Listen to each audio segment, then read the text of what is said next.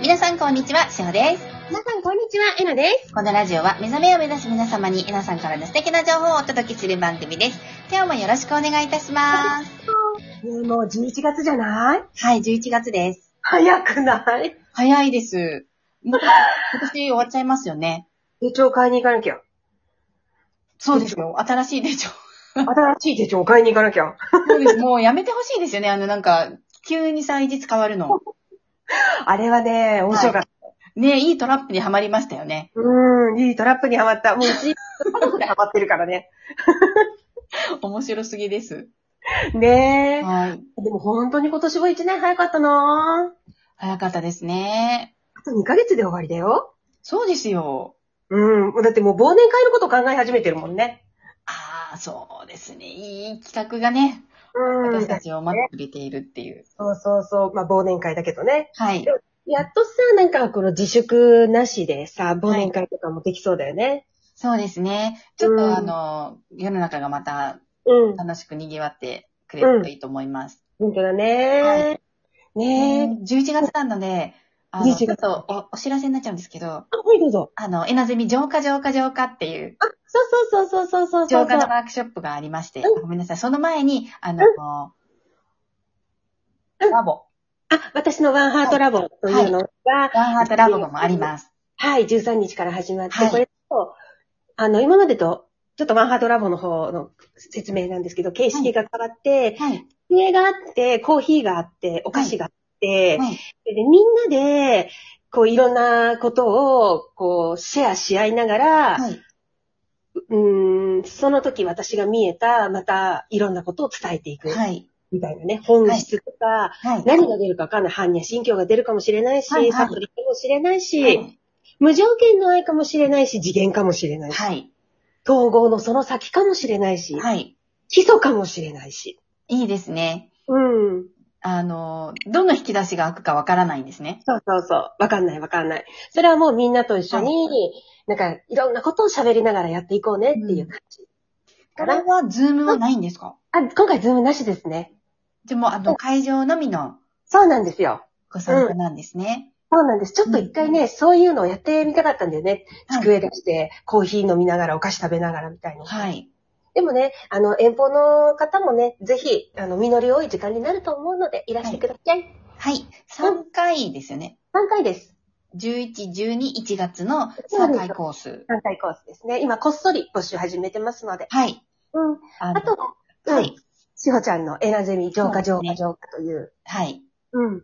もう、あれの時も、リトリートの時もそうだったんですけれど、基本的にあんまりもうスピリチュアル的なことはしないんですが、はい。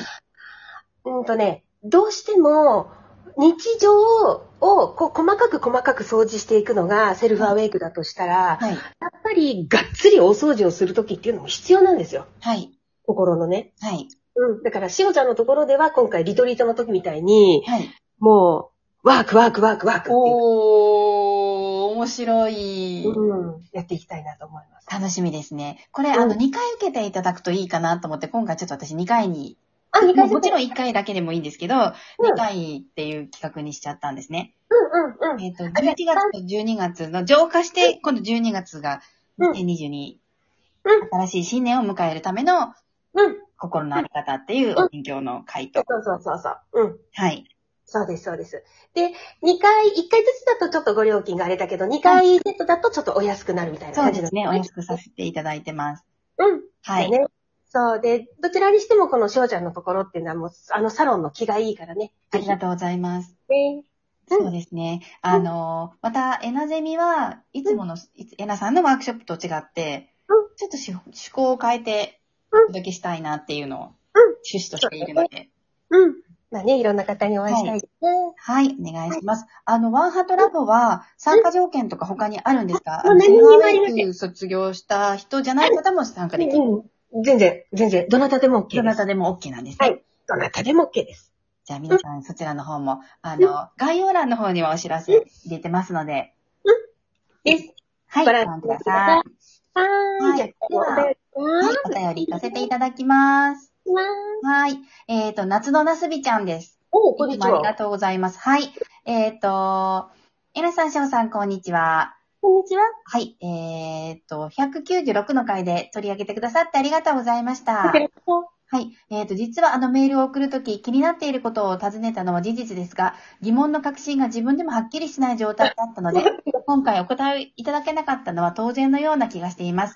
お二人を困惑させてしまったかもしれません。申し訳ありませんでした。そう全然しませんよ。またオンラインサロンなどに誘っていただきましたが、質問の確信がわからない状態ではやはりお答えいただくのも難しいと思いますので、自分の中で質問の確信がはっきりしたときに改めてお願いします。はーい。はい。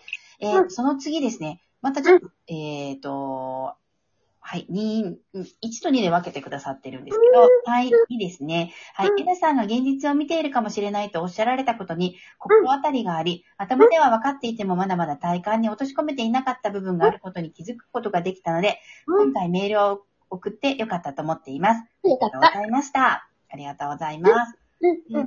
と、そして、えーっと、196の質問の時ですね。日常生活を送る中で愛と豊かさに目覚めて生きるつもりがあるか試されていると感じている状況に出く わす出くわすことがあります。その時に目覚めた自分ならどうするだろうと考えると、ひらめきが降りる時と、そうでない時があり、ひらめきに従った行動をとると心が満足した感覚になりますが、ひらめかなかった時の行動、今の自分なりの愛と豊かさの行動をしているつもりです。うん。っ何か物足りない感覚になります。これはなぜですかていう質問だったんだよね。はい。っていう、うんあそうですね。私がちょっと逆に読んじゃったのかな、うん、大丈夫。っていうね、質問をいただいたときに私が、それはおそらく少し現実を見ているんじゃないのかなっていう回答をしたんですね。はい。うん。そう。あのー、ちょ、要は、なんだっけ、直直感直感じゃなくてなんだっけ自分に、あれひらめきだ。ひらめきに従うと、この満足した感じがするはい、はい、はい。で、おそらく少しこの現実として何かひらめきに従って行動したら、あ、これでよかったんだ、正解だったとかね。はい。うん、そっちを向いているんじゃないのかなっていう感じの答えをしたと思います。はい、はい。そう。はい。うん。そう。ちょっとだけ現実に対して正解不正解をおっしゃってるかもしれないね。だけど、もうちょっとこれ詳しく話したいなって言ったところかそうなで。すね。はい。そう。おそらくそんな感じだったと思います。ありがとうございます。どうしてもね、この、対話形式じゃないので、ラジオと、はい。はい。でそうすると、本人がこう言いたいところっていうのは、私の汲み取り方がちょっと違っちゃってたりとかってすると、やっぱりほら、せっかくご質問くれたのに、あ、結局なんかち全然違う、私が求めてる答えじゃないみたいになっちゃうともったいないから、はい。うん、やっぱり、あのーなんだろう、本当に自分の、うんうん、生き方とかね、はい。そっちを強制、いや、修正はい。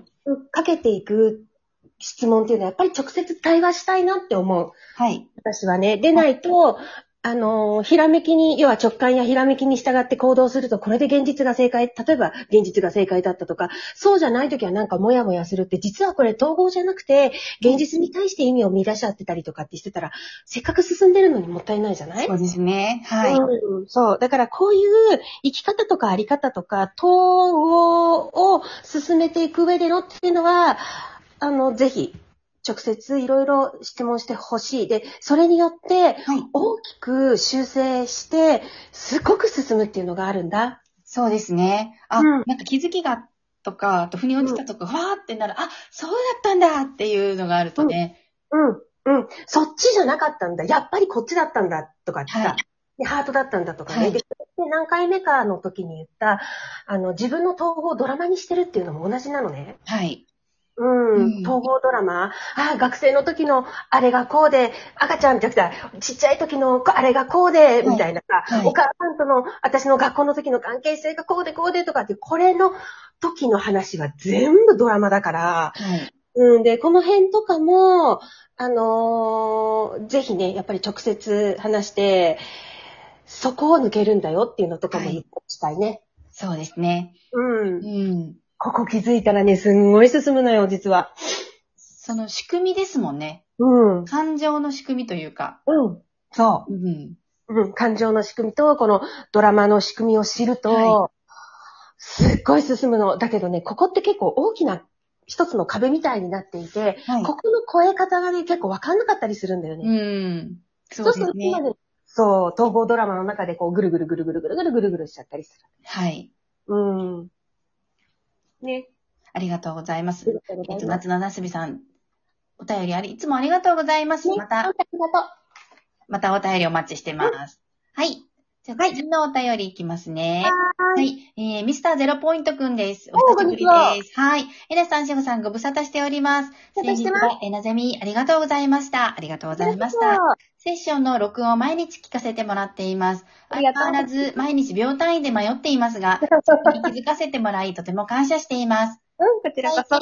趣味のエレキギターを弾いているんですが、統合するために弾くから、うんそこ、えー弾くから、うん。そこそこにやって演奏は間違えてもいいという謎の思考をしていると自分に気がつきました。 うん一度全力でやって全力で間違えるからこそ、そこで上がってきたものを手放せる気がします。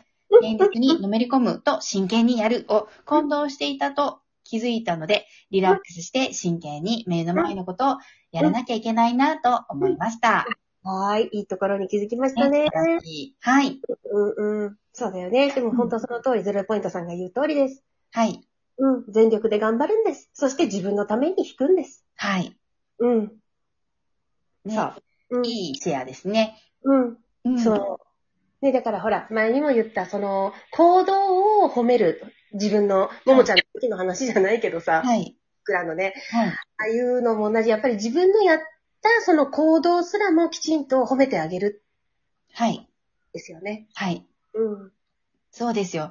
もう私なんか最近自己肯定感満載なんで、うんはい。あの、うんめちゃめちゃ自分のこと褒めまくってます。 うん。いかがなものかなっていうぐらい。そんなことない、最高最高。自分が、一番の自分の理解者でいてください。はい。ということで、今日もありがとうございます。いってらっしゃい